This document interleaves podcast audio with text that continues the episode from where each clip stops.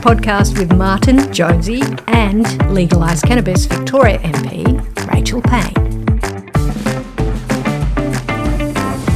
So it's been a while, but we're back with the Cannabis podcast.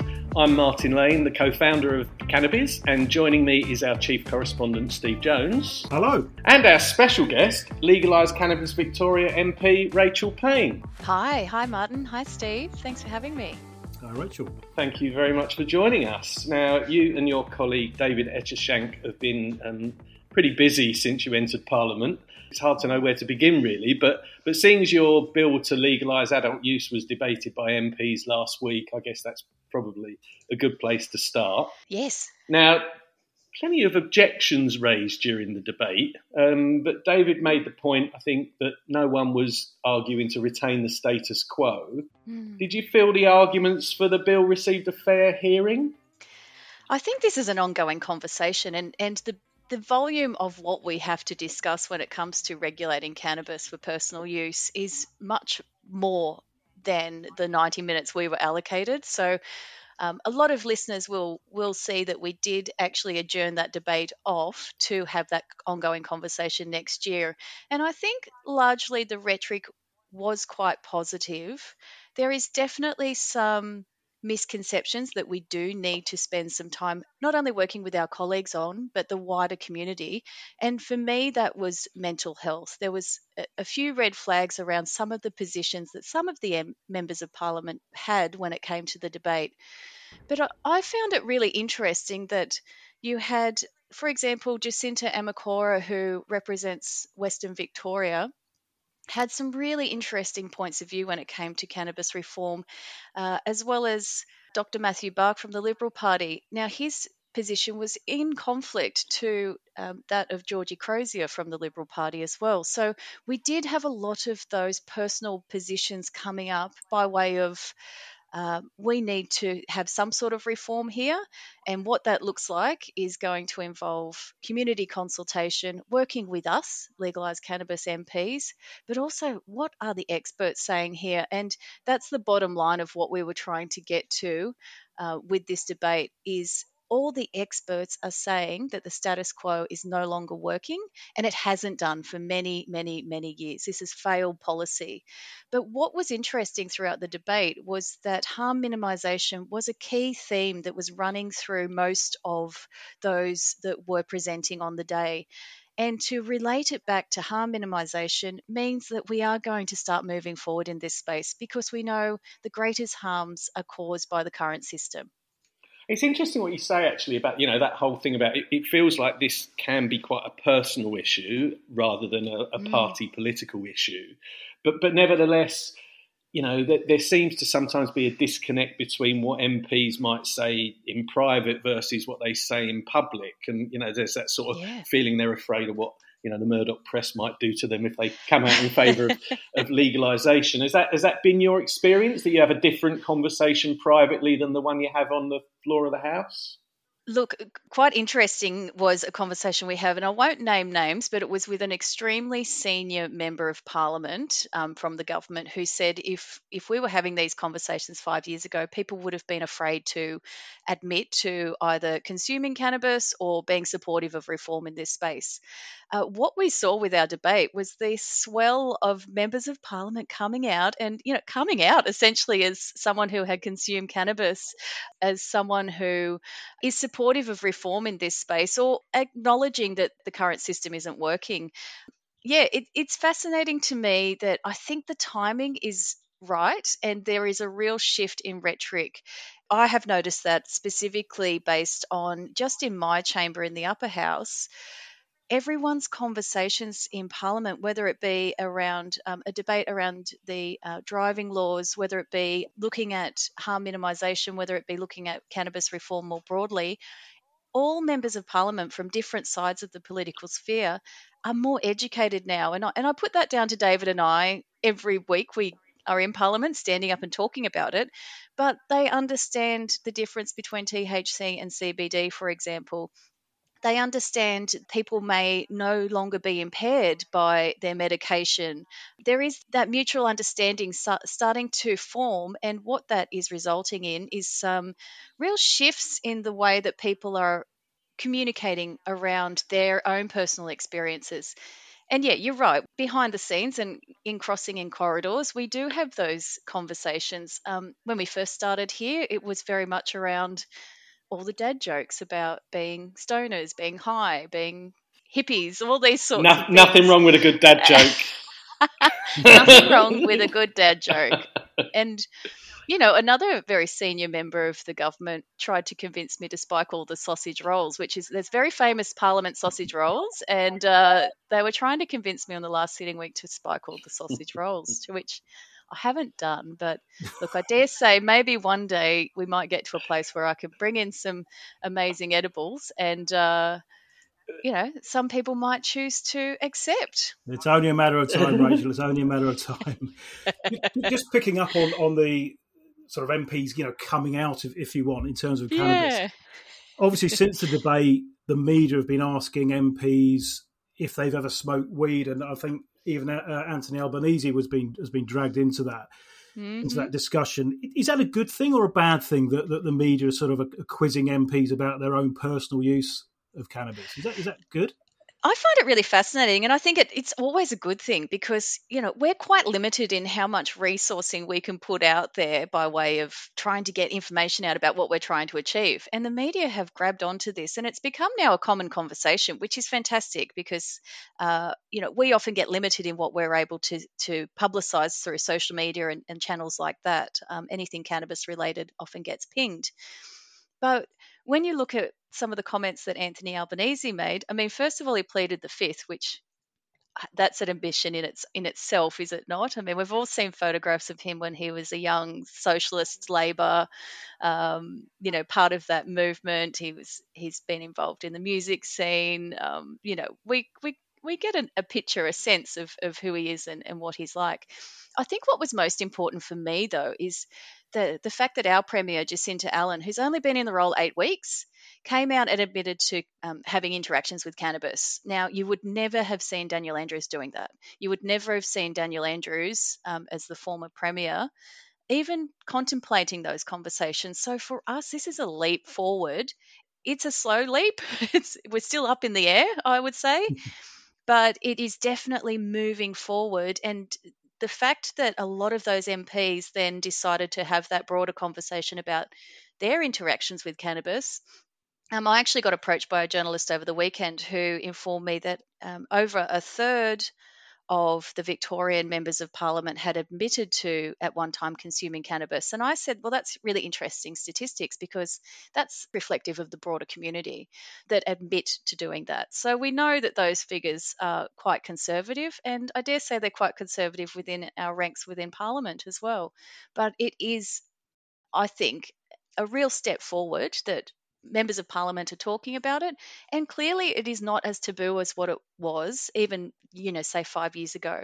5 years ago if someone admitted to doing that particularly a premier there would have been a scathing attack from the other side. We haven't seen that. Mm. on the actual content of the bill itself Rachel mm. obviously unlike the greens proposal um, the bill doesn't seek to, to make cannabis a commercial industry and obviously Jeremy Jeremy Buckingham was was sort of pains to point that out as well in New South Wales. Um, what, what's the thinking behind that strategy of, of not going down a, a commercial industry pathway at the moment? I think for us, what was important was um, knowing how we are a member of the crossbench. We are two votes, but we are two important votes. However, it will be the government of the day ultimately that, that will decide how regulation of cannabis works, what the framework will be, and how it will interact, whether it be state or federal um, government um, making those decisions. So, for us, it was really important to review how both New South Wales and Victorian government operates. Um, they mainly like to operate in a staged approach when it comes to reform. So we felt as though the most important step was to remove that criminalisation. And I know from my membership base as Legalise Cannabis Victoria, the majority of my members call for the ability to be able to just grow their own, to be able to possess small quantities, to be able to share cannabis amongst their, their friendship circles or if they're carers and so forth. Uh, so for us, it was also the perfect example of the ACT. The sky has not fallen in. This is a bill that is mirrored off that with some improvements, obviously. The ability to be able to gift actually sort of then would cut into that illicit market, but also factoring in the seeds and you know, removing any of the abnormalities of the ACT model, allowing for more plants to be grown, allowing for you to grow indoors and outdoors. Um, so we sort of put that proposal forward, thinking this is a really good starting point. In saying that, Legalised Cannabis Victoria's policy is a three staged approach, and the second stage would look at supply. So that may be around social clubs, it may be around um, cooperatives and we would also look at expunging convictions. And then that third stage would be looking at, well, commercialisation. How do we do this? What is the best approach here? And what will be best and most fitting for Australia, really? Because we know that most of the models overseas, some parts will definitely work here, but Australia is fairly conservative. So we need to make sure that what we're offering is going to be in line with those community expectations.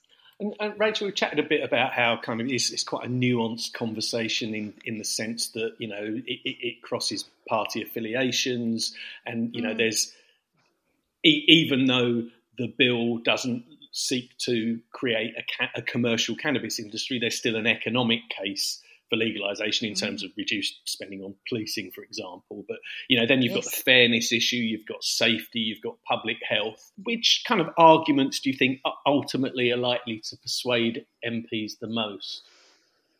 I think the harm minimisation approach is definitely where MPs are most aligned. And that not only looks at removing that criminalisation, but it also looks at who is being criminalised. So we know, um, just looking at Victoria, for example, if you are a young Indigenous person, you are six times more likely to get a court date rather than a um, rather than a diversion program. Uh, if you are a young um, person from a culturally diverse background, same sort of scenario. So what we're seeing is that there is still arrests going on, but it's within cohorts that um, are marginalised already. So, speaking to members of parliament about that, they don't want to see this ongoing. And um, even speaking to the police, there is um, an understanding there that I wouldn't say they accept that these laws are outdated, but they definitely accept that of, of all offences, this is on the lowest of levels. Um, in saying that, though, the ongoing conversation around mental health is really important. So I think that for both community and for more conservative members of parliament to be able to get on board with reform, we need to make sure that we have systems in place, and whether it be looking at regulation and supply, um, it, it, may include some sort of commercialization. It may, it would definitely include some sort of um, regulatory model that would ensure safety, product standards, um, and you know information and education. So there are so many different facets that you need to think of to satisfy the needs of what the government is going to require to make that step forward.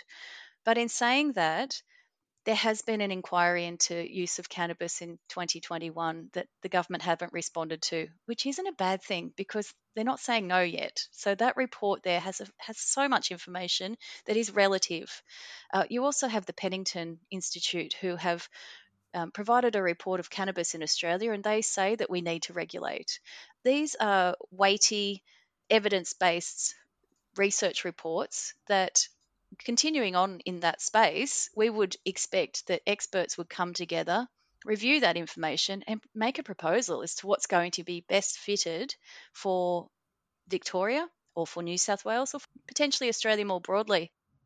But just back onto your point, Steve, about I think you mentioned the Greens bill and mm. what's been interesting about Anthony Albanese, our Prime Minister, being queried around cannabis reform, he just keeps reiterating that this is an issue for the states. And I think that's probably the biggest downfall of the bill before federal parliament is that it doesn't take into account regulation has to be considerate of state based laws. So, the criminal justice system, the health sector, education, all of these, um, and planning laws, all of these facets have to be considered on a state based level, whereas the federal government obviously would provide that opportunity to tax product.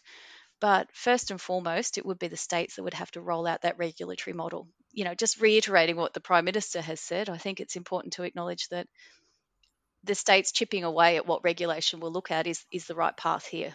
Jonesy, I know you might want to have a follow up question on the Greens plans, but mm, okay. In terms of the process next, so as you say, the government has indicated that it's open to a conversation about harm minimisation. What happens next in terms of the kind of parliamentary process? I think for us, the next step will be to actually propose what that next step will look like. And um, our thinking would be, and I've mentioned the, the two previous reports, the cannabis inquiry. So they've already done an inquiry. The stakeholder engagement on that level around Pennington and, and other organisations are leading are leading the way in in providing that evidence. But bringing, we have so much talent here in Australia around whether it be experts in in the legal profession, experts in um, mental health, experts in crime prevention, um, and consumer safety. We have all the expertise here. So I would feel the next step would be to bring those minds together um, and review what has happened overseas, what we can learn, and what would be the next steps forward.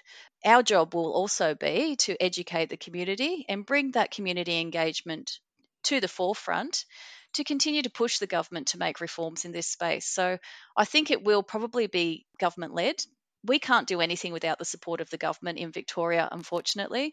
Yes, we are two deciding votes on the um, upper house crossbench, but if a bill goes through the upper house and it gets voted on and it gets accepted, it has to go back through the lower house, and it is a Labor dominant government in the in the lower house. So often they won't even read a bill into the lower house if they don't want to. So having opportunity means working with the government going forward on this. And actually, just on that on that point, obviously the same bill's been tabled in WA and, and New South Wales, and I think you're all mm. at slightly different stages. But have you got a sense of which state has the best chance of success?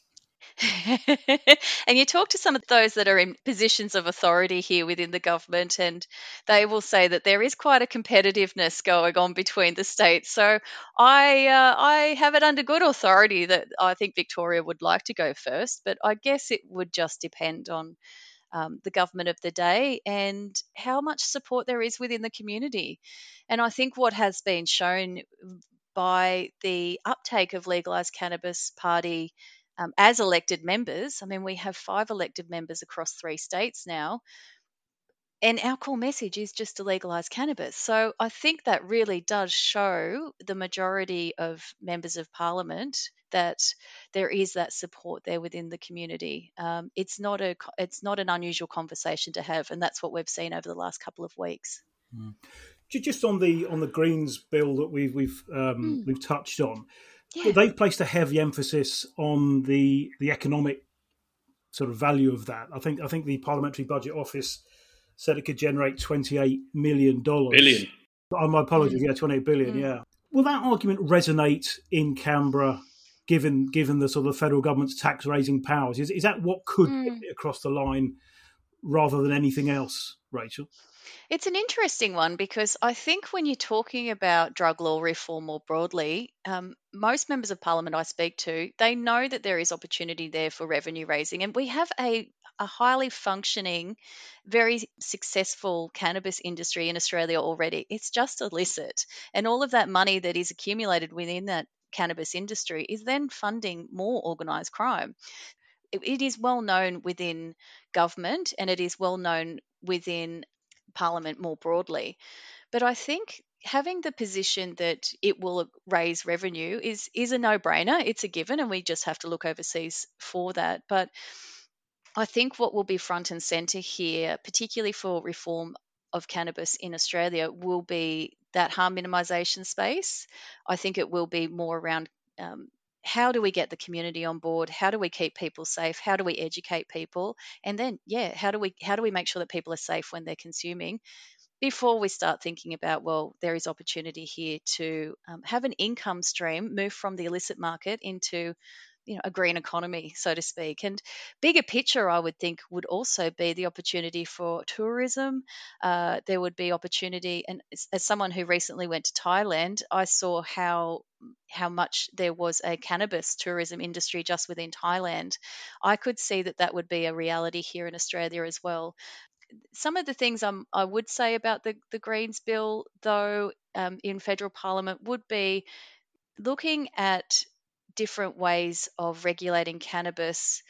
Some of the ideas that they presented, I think, would cross over the lines of what would be state responsibility. So, whether it be sort of looking at cafes being able to set up or a dispensary being able to set up, they would all be limited under planning laws.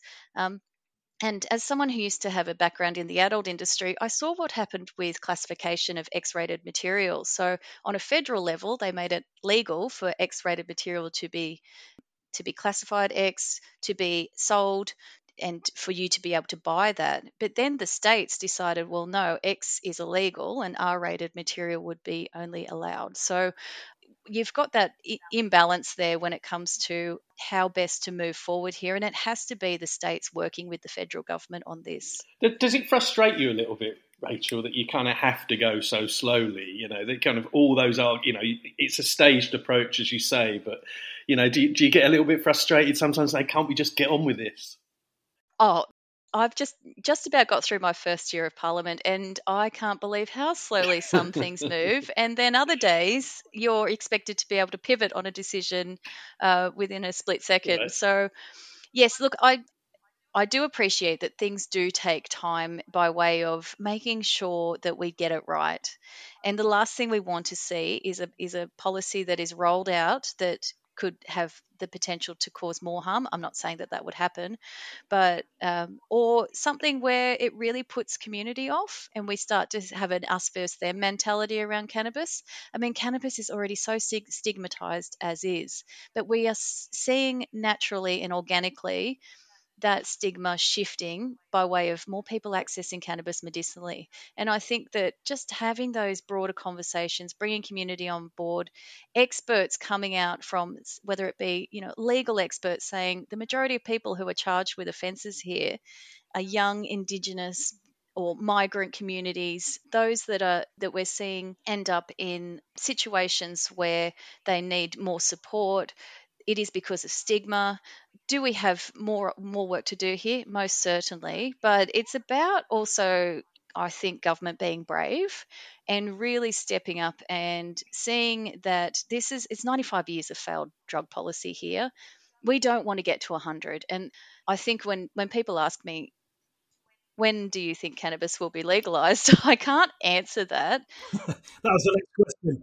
In my in my lifetime, most certainly you know, if you asked me five years ago, I would have said 10 years ago. If you're asking me today, I would say that we do not want to get to the um, 100 year mark of failed policy. So that is my argument always to government is the 100 year mark is when we completely and utterly need to have this sorted out. We do not, anything, any other industry or any other business, 100 year of failed policy would have been scrapped tenfold. So get with the program. it's very interesting because our next question was going to be, you know, have you got a timeline? So, so, so the answer you've just, you've just answered that one. I mean, it's interesting you say, you know, hopefully in your lifetime. I suppose, you know, will it be in Jones's lifetime? That's probably probably. you know, relative time frames is what I was, yeah. what I was thinking of.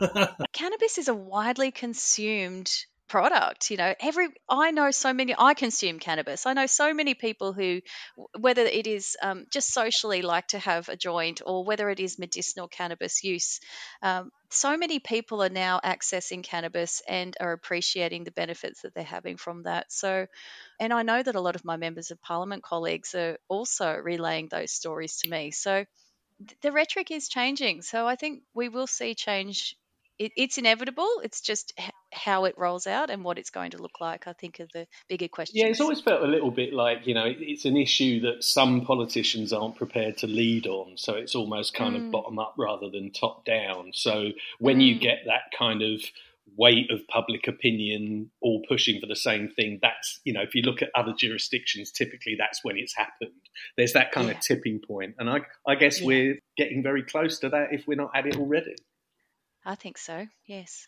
Look, Rachel, we could talk forever, but I'm very aware of your time, and you do have other things to do than than to chat to us. So I just wanted to actually just conclude, if I may, on a, on a slightly lighter note. Mm. We've talked a lot about the benefits of legalising adult use, but we ran a story recently about Mexican researchers have found scientific proof that cannabis users have more empathy than the rest of the population. Aww, in a study published, yeah, in a study published in the Journal of Neuroscience Research, psychological assessments found regular users tend to have a greater understanding of the emotions of others. So there you go. It is official. Cannabis does make you a nicer person. Now, Jonesy, you, you rarely touch the stuff. What did you make of the study? I, I, see what you're insinuating there. I, I, I, presume you're familiar with, with slander law. I think it just goes to show that studies aren't always accurate.